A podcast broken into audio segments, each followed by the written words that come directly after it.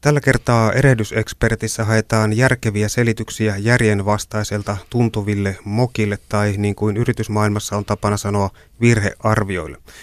Aloitetaan maailman jättiläisestä Googlesta ja sen jälkeen arvioidaan joukko kotikutoisia bisnesmokia viimeisiltä vuosikymmeniltä ja lopuksi vielä haetaan eväitä onnistumiselle. Vieraana on Pekka Seppänen, joka on kirjoittanut muun muassa kirjat Suomen suurimmat bisnesmokat ja Matti Alahuhta, johtajuus. No Tämä... en nyt sentään aivan yksin ole näitä kirjoittanut, että jos näissä kirjoissa jotain mokia, niin ne eivät ole sitten pelkästään mun omia. Selvä. Ja tämä Alahuhdasta kertova kirja nimenomaan on sitten eräänlainen tarina ja kertomus onnistumisesta.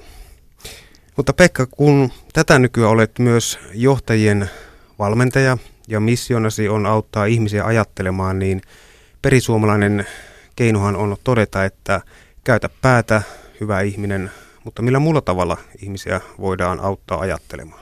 No kyllä siinä on aika suuri viisaus, että nimenomaan käyttää omaa päätä, koska kyllä meillä on vähän semmoinen vitsaus Suomessa, että koitetaan yrittää ajatella sillä tavalla kuin kuuluisi ajatella ja olla sitä mieltä, mitä muutkin on, ja tehdä samalla tavalla kuin kaikki muutkin. Että ollaan moitteettomia, ei tehdä virheitä. Ja mä luulen, että se suurin virhe on just se, että, että ei käytetä omia aivoja päätellä itse, että mikä olisi viisainta ja toimia, toimittaisi sitten sen mukaan. Sillä tavalla todennäköisesti välttää virheet, koska suurin osa virheistä johtuu siitä, että seuraa muotia tai, tai jollain muulla tavalla sitten koittaa äh, noudattaa odotuksia, joita kenties ei ole edes olemassa.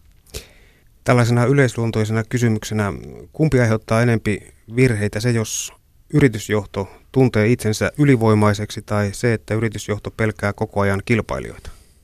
Jaa, voi olla, että tämä edellinen kuitenkin tuottaa suurempia virheitä, mutta voi olla, että tämä jälkimmäinen tuottaa sitten pieniä virheitä jatkuvalla syötöllä.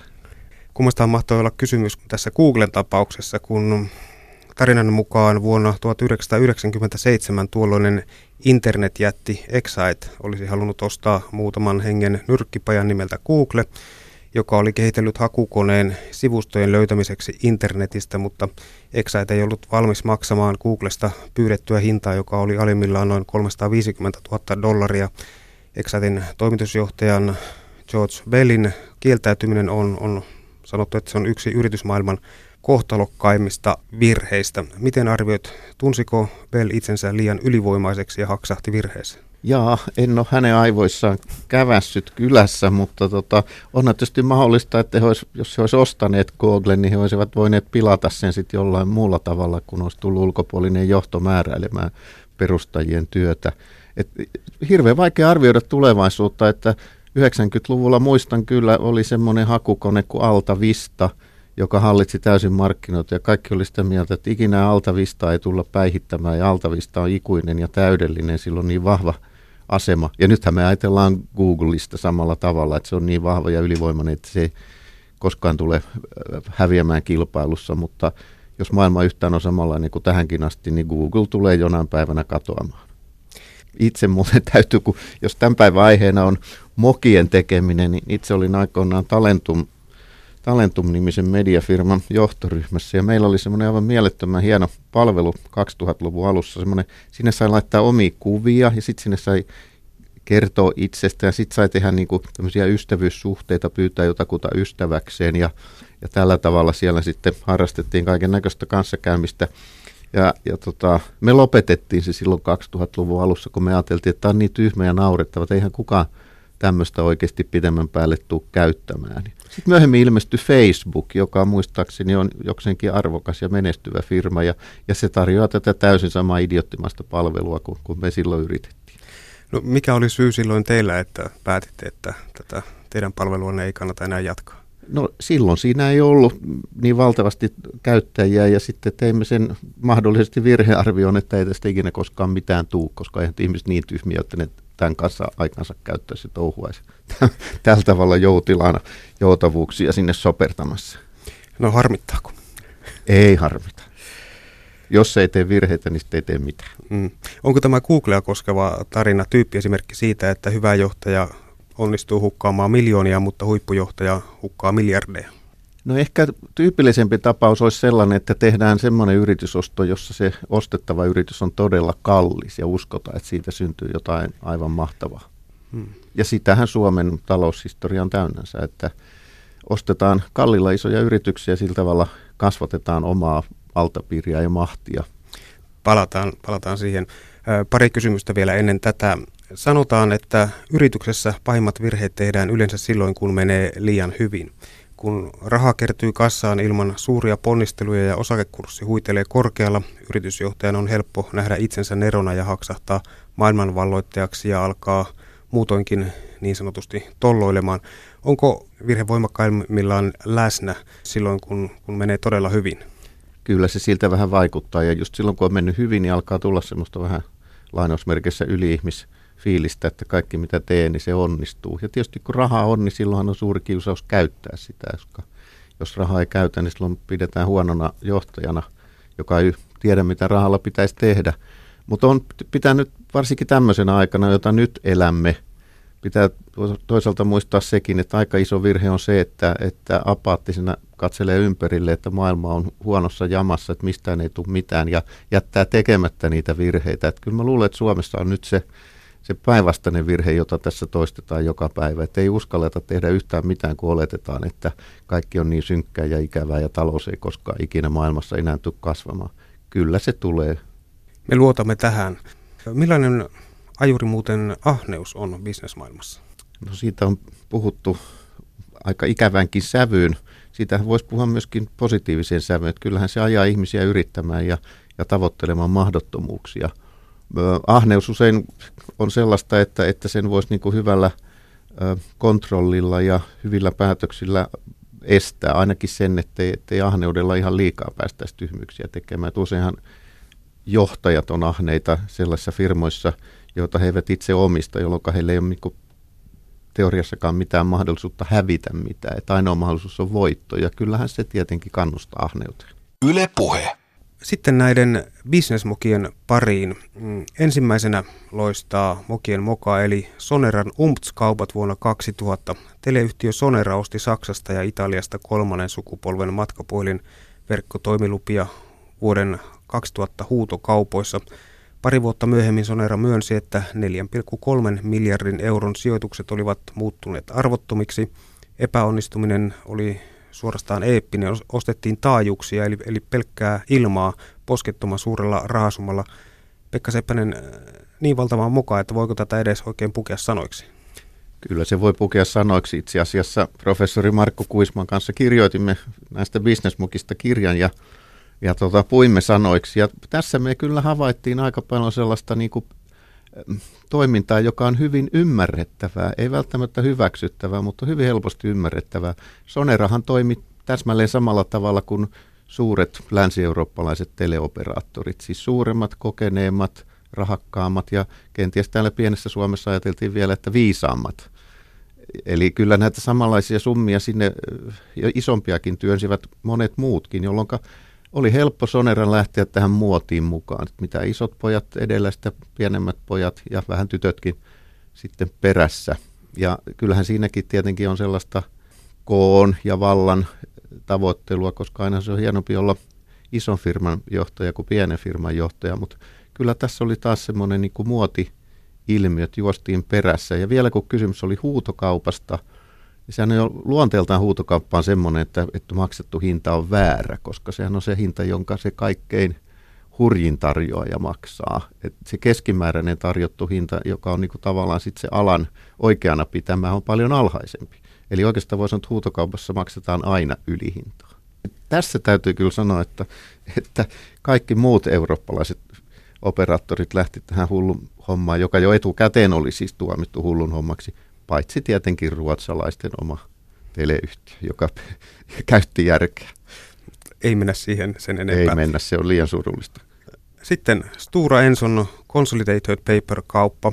Metsäyhtiö Stura Enso osti yhdysvaltalaisen Consolidated Paper-yhtiön vuonna 2000 noin viidellä miljardilla eurolla. Kaupan idea oli tehdä Stura Ensosta globaali metsäyhtiö. Ajoitus epäonnistui ja Stura Enso maksoi ylihintaa – sitten se vetäytyi Pohjois-Amerikasta. Tappiot kohosivat laskentatavasta riippuen 2,2-2,7 miljardiin euroon. Ostettiinko tässä väylä Amerikkaan ja saatiin valtatie helvettiin? siinähän se aika lyhyesti oli sanottuna. Onneksi kuitenkin mainitsemasi paikkaan ei johto joudu, vaan itse asiassa johtohan ei saa mitään rangaistusta, että pahimmillaan voi saada potkut, mutta ei aina sitäkään, koska silloin kun yrityksen johto lähtee huimiin hankkeisiin, niin sillä on hallituksen siunaus, eli selkänoja on olemassa, ja hallitus ei mielellään toisaalta myöskään ryhdy irti sanomaan itseäänkään, että, että todetaan vaan, että nyt tuli virhearvio. Ja tässähän oli Stura tapauksessa virhearvio, jossa oli myös tällainen muoti-ilmiö. Koko ala, koko metsäteollisuusala oli sitä mieltä, että nyt on pakko globalisoitua, pakko kasvaa. Muotisana oli konsolidoituminen, eli yhtiöt yhdistyivät toisiinsa ja ostivat toisiinsa. Ja hinnat nousivat tietysti aivan järkyttävän suuriksi.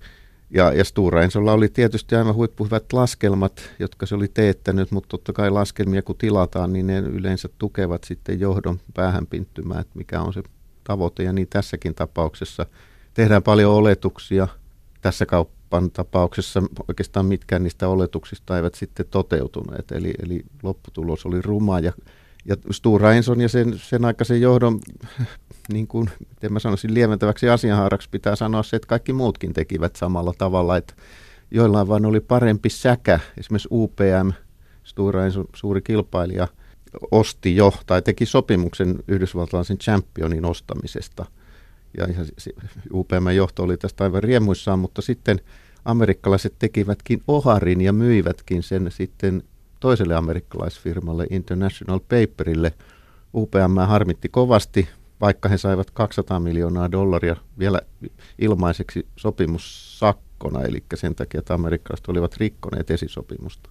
Mutta siis aivan pelkällä säkällä UPM kävi erinomaisen loistavasti ja Stora kävi huonosti.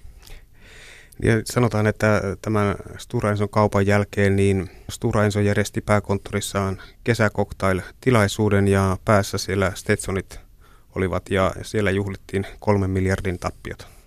No siinä vaiheessa ei vielä tappiota, mutta kyllä siinä semmoista Amerikan valtauksen henkeä oli, joka niin kuin, kyllä musta hienosti kuvastaa sitä, että vaikka toisin aina puhutaan ja virallinen kuva on se, että tämä on strategisesti järkevää ja osakkeenomistajien kannalta nerokasta ja tämä kasvattaa yhtiön arvoa ja tuloksen tekokykyä, niin kyllä se ponnin, jota koskaan ei sanota ääneen, on se, että johto kasvattaa tällä tavalla omaa valtaansa ja omaa imperiumiansa. Ja kyllähän Suomessa on tapana, että mitä suurempi yritys, niin sitä todennäköisemmin toimitusjohtaja kutsutaan tasavallan presidentin itsenäisyyspäivän vastaanotolle. Tämmöisiäkin motiveja saattaa olla. Tätä ei ole kuitenkaan koskaan tutkittu tieteellisesti tulipahan kuitenkin mainittu.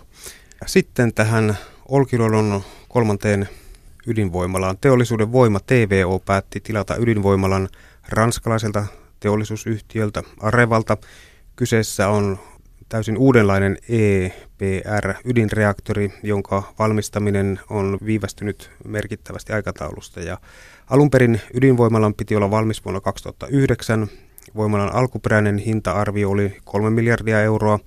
Nyt arvioidaan, että ydinvoimalla maksaa suunnin piirtein 8-9 miljardia euroa, jolloin Olkiluoto 3 olisi valmistuessaan maailman kallein rakennus. Tämä taitaa olla sekuulujen Suomen ennätys. No tämä on kyllä ennätys, varmaan alkaa olla Euroopan ennätys ja maailman ennätyskin monessa mielessä. Se, että valmistuuko se edes kymmenen vuotta myöhässä aikataulusta, niin sekään ei ole varmaa. Ja se, että mikä se lopullinen kustannus sitten tulee olemaan, niin sitäkään me emme tiedä. Mutta nyt jo niin kuin rakentaja ja tilaaja riitelevät summista, jotka on paljon isompia kuin tuo alkuperäinen kokonaisarvio.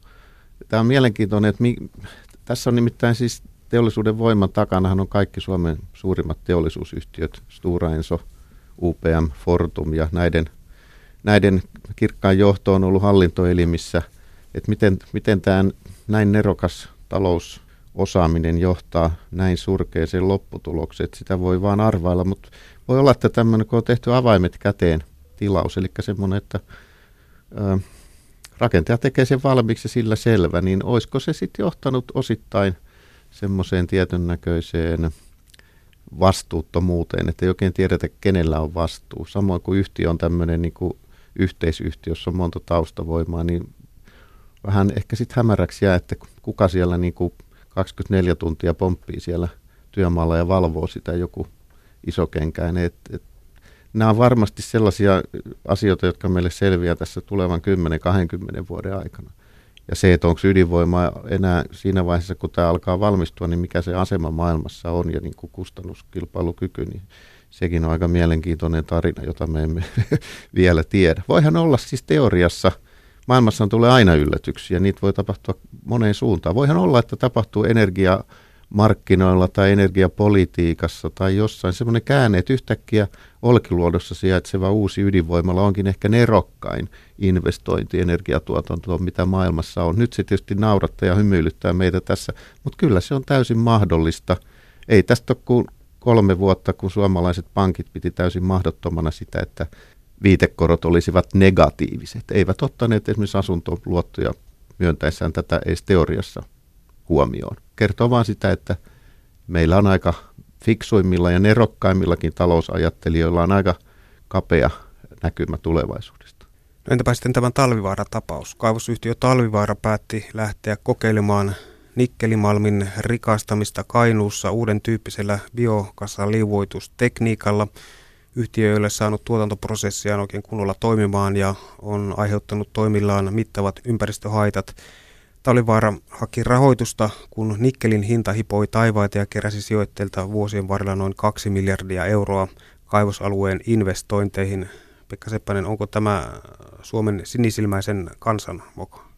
Siinä koko tapauksessa oli semmoista tiettyä sinisilmäisyyttä ja, ja ehkä hurmahenkisyyttäkin, koska kyllähän oli semmoista suorasta isämaallista henkeä, että nyt kaivoksissa on meidän tulevaisuus ja tämä on nyt uusi, jos ei nyt uusi Nokia, niin uusi jotain ja ja sehän jo kertoo sekin, että piensijoittajat lähti hyvin innokkaasti mukaan talvivaaraan. Lähti tietysti isommatkin jotkut, mutta, mutta se oli hyvin semmoinen niin kuin kansan osake talvivaara. Ja siinä oli paljon sellaista niin kuin suomalaisiin vetoavaa, että siinä oli niin kuin aitoa tekemistä, konkreettista, suurta, massiivista ja voimakasta. Siellä oli insinööri, joka oli tämän hankkeen vetäjä, joka oli vielä sellainen kansanomainen mies eikä tämmöinen helsinkiläinen herran kekkuli, vaan oikein semmoinen juureva, rehevä, kiroileva, tupakkia polttava ja koskenkorvaa juova insinööri. Että tämmöinen herättää varmasti suomalaisissa paljon enemmän luottamusta kuin, kuin Aleksanterin kadun pankkiirit herättävät. Mutta siinä oli, siinä oli sitten se ehkä semmoinen lapsen usko siihen, että kaikki sujuu just niin kuin on toivottu ja ehkä unelmoitukin. Siellä oli, tuntuu, että, että, että menetelmä, jota ei ollut koskaan käytännössä kokeiltu tässä mittakaavassa eikä, eikä, eikä tässä ilmeisesti malmilajissa ollenkaan. Niin se ei nyt sitten toiminut, mutta, mutta oli myöskin paljon monia muita siinä projektin kuluessa asioita, jo, jo, joihin ei oikeastaan ollut yhtään varauduttu siihen, että mitä jos kaikki ei sujukaan niin kuin ollaan haaveiltu. Hmm. Ja sitten tuli ongelma ongelman perään ja se niin kuin kasautuu, kumuloituu ja tulevaisuus on edelleenkin hämärän peitossa. Toivotaan parasta ja pelätään pahinta.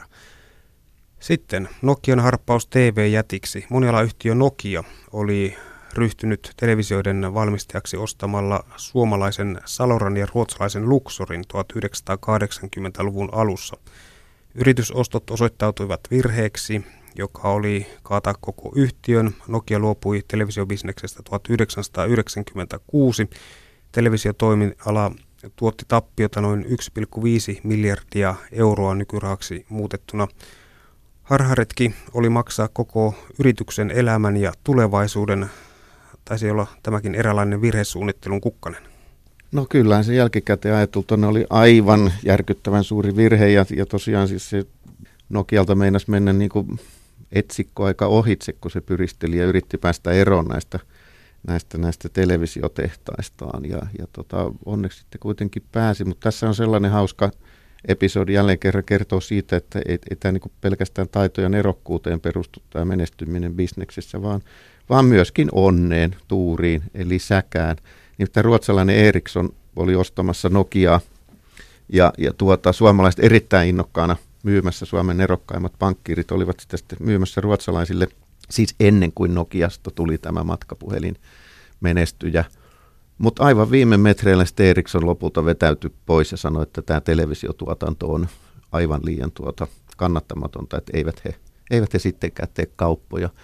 Eli jos Nokia ei olisi ajautunut näin syvälle suohon televisiotehtaidensa kanssa, niin Ericsson olisi ostanut Nokian ja koko Nokian menestystarina olisi jäänyt tapahtumatta. Aika moni suomalainen olisi jäänyt vaurastumatta. Eli nämä on pienistä kiinni. Jälkikäteen kerrotaan tietysti sankaritarinoita, mutta aina pitää muistaa se, että ilman onnea ei pärjää kukaan. No Suomen kaikkien aikojen ehkä pahin bisnes on mukaan kuitenkin liittyneet sitten loppujen lopuksi tähän, tähän Nokiaan ja matkapuhelimiin, ennen kaikkea niiden tuotekehityspäätöksiin. Olisiko esimerkiksi päätös Windowsiin siirtymisestä pitänyt tehdä jo silloin, kun Nokian ensimmäinen älypuhelin eli kommunikaattori, niin sen käyttäjät olivat tottuneet käyttämään Microsoftin ohjelmistoa? Spekuloidaan nyt vähän. No täytyy sanoa, että nyt ei mun asiantuntemus riitä tämän asian käsittelyyn. En tiedä, pystyykö kukaan ve, niin kuin ennustamaan menneisyydessä tapahtunutta tulevaisuutta. Se on erittäin vaikeaa, mutta Nokia on siinä mielessä hieno, hieno tuota, esimerkki, että se tarjoaa niin kuin todellisia huippuonnistumisia että sitten täydellisiä epäonnistumisia. Mä mielelläni otan niin kuin yhden esimerkin. Nokian johto pystyi nostamaan Nokian markkina-arvon 200 miljardiin euroon. Siis että Nokian arvo, josta olisi ostettu silloin jokainen osake siihen hintaan, kun osake maksoi pörssissä. Se olisi maksanut 200 miljardia euroa. Myöhemmin sitten arvo romahti 25 miljardiin euroon, eli siitä hävisi 175 miljardia euroa. Niin nyt mä esitän kysymyksen. Oliko tämä niinku huippu hieno onnistuminen vai täydellinen moka – Sehän on hienoa, että pystyy nostamaan 200 miljardia jonkun firman arvon. Sehän on aivan käsittämätön suoritus, jos pelkästään rahassa mitataan. Mutta se, että pystyy romauttamaan sen melkein ne samat 200 miljardia euroa, niin kyllähän se kuulostaa itse asiassa aikamoiselta tumpuloinnilta ja niin kuin todella niin kuin kaikkea aikojen Suomen ennätykseltä niin kuin osaamattomuuden lajissa. Kummasta on kysymys? En mä pysty vastaamaan tähän. Ehkä tässä on juuri kysymys tuurista ja onnesta, mikä oli alkutaipaleella tai tarkastelukulmasta ja tarkastelujaksosta. Mm. Ja Nokian työsaralta löytyy tavallaan myöskin sitten varmaankin kaikista tämmöinen kallein bisnesmoka, kun Nokia osti omia osakkeitaan ja mitätöi ne sitten. Ja laskelmien mukaan Nokia käytti 2003-2008 tähän tarkoitukseen kassavarojaan 19 miljardia euroa. Eli osti 19 miljardilla omia osakkeita ja mitätöi ne ja sinne meni. No tässäkin meillä on loistavia mahdollisuuksia jälkiviisauteen. Rahat olisi kenties voitu käyttää aivan johonkin muuhun. E-, e-, esimerkiksi tuotekehitykseen olisi synnytetty jotain aivan ihmeellistä, jota me nyt kaikki kuoleten käsissämme pitelisimme. Tai olisihan ne rahat voitu sitten tehdä johonkin aivan hölmöön yritysostoon tai johonkin muuhun. Emmehän me oikeasti tiedä, mikä se vaihtoehto oli, mutta, mutta kyllä siinä oli sellainen kädenojennus amerikkalaisille nopealiikkeisille sijoittajille – että siinä tavallaan pyllistettiin pitkäaikaisille uskollisille sijoittajille. Niin tässä tavallaan yritettiinkö tässä pitää niin väkisillä kurssia ylhäällä? ylhäällä? No se on teoriassa mahdollista, en uskalla sanoa tätä, mutta kyllähän se kurssin ylös tota, hilaaminen selvästi nosti johdon optioiden arvoa ja sitä kautta johdon vaurastumista edisti hyvinkin reippaasti. Kun näistä mokista puhutaan, niin erityisen vaaralliselta näyttää olevan se, että pyrkii Yhdysvaltain markkinoille. Siellähän Nokiankin sitten tyrmätti aika nopeasti. Kannattaako sijoittajien nostaa kytkintä, kun kuulee yritysjohdon maakset sanat, nyt pyritään Yhdysvaltain markkinoille? Onko se niin mahdoton paikka? No mä en haluaisi heittäytyä pessimistiksi tässäkään kohtaa, että kyllä yrittää pitää ja, ja, ja kilpailla pitää ja hakea markkinoita muualtakin kuin tästä Vantaalta ja, ja tota, jopa ehkä Keravalta – mutta onhan se selvää, että Yhdysvallat on, paitsi että se on erittäin kilpailtu paikka, niin se on myös aika kaukana. Se on erittäin julma ulkopuolisille, se on protektionistinen maa, jossa jos ei, sitten, tota, jos ei siellä sitten niin kuin kilpailijat lyö kanveesiin, niin sitten juristiarmeijat ja, ja, ja niin kuin loputtomat oikeusriidat. Et jos nyt tämmöisen maalikon heiton sanoo, niin, niin ihan tyhjätaskuna sinne ei kannata lähteä tai ainakaan sillä tavalla, että, että luulisi selviävänsä vähillä alkuponnistuksilla ja vähillä alkuinvestoinnilla. Mm-hmm. Rahaa menee ja aikaa menee. Kärsivällisyys saattaa sitten loppua aika piankin. Yle puhe. Ja Pekka Seppänen, puhutaan nyt lopuksi kolikon toisesta puolesta eli onnistumisesta. Olet todennut, että ruotsalaisyritysten menestys perustuu ainakin osin katteettomaan itseluottamukseen, joka tuottaa usein erinomaisia tuloksia. Kerrotko tästä Hannu Hanhien itseluottamuksesta vähän enemmän? No on se nähtävissä, että lähdetään, suomalainen kuitenkin aina pelkää virheitä ja pelkää epäonnistumisia. Tämä koko meidän mentaliteetti on ollut niin kauan kuin mä oon osannut lukea, on ollut, että jos menee huonosti, niin, niin menee huonosti ja oikeastaan kuvitellaan, että menee vielä huonommin kuin meneekään. Jos menee hyvin, niin sitten ajatellaan, että kohta kuitenkin taas käy huonosti. Ja ei uskalleta ottaa riskiä, ei uskalleta lähteä uusiin asioihin mukaan. Ruotsalaiset on tässä jostain syystä keskimäärin reippaampia, luottavaisempia, optimistisempia. Tekevät kyllä sitten itsekin valtavia, valtavia tuota virheliikkeitä jälkikäteen arvioiden, mutta vastaavasti tulee sitten aika paljon sitä hyvää ja erinomaisia onnistumisia. Kirjassasi Matti Alahuhta johtajuus kirjoitat, että Matti Alahuhdalle työelämä ei ollut koko elämä, vaan hän piti myöskin kunnon lomat. Miksi Matti Alahuhta piti pitkät lomat?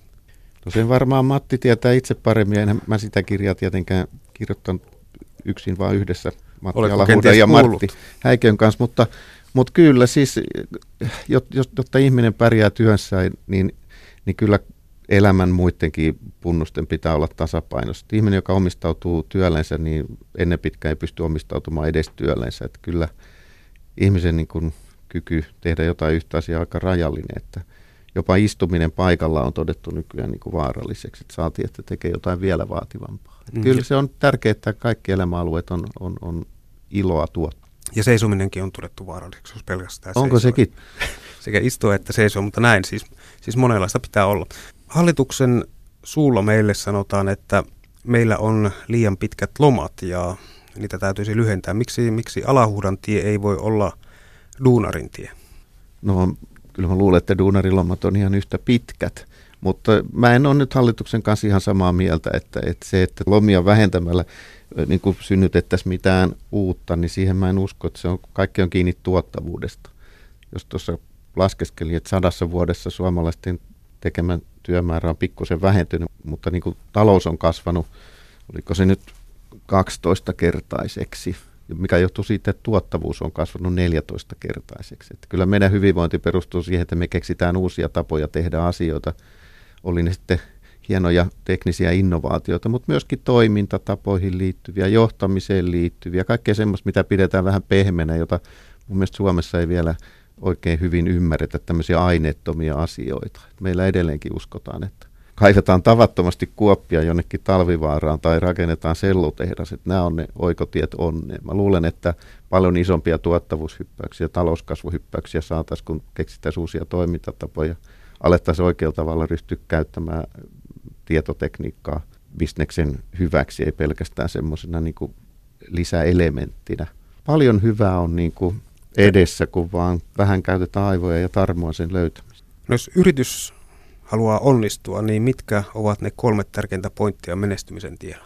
Taitaa kyllä olla aika lailla yrityksestä kiinni, mutta kyllä varmaan omistautuminen, oli se sitten johdon tai henkilökunnan, se on, se on tärkeää, että ihmisethän kaiken tekee.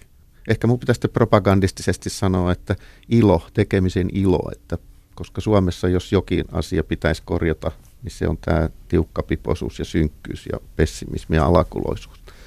Omistautuminen, ilo ja sitten kyllä se kolmas edellytys on onni. Siihen ei voi vaikuttaa, joten pitää vaan sännätä luottavaisesti eteenpäin.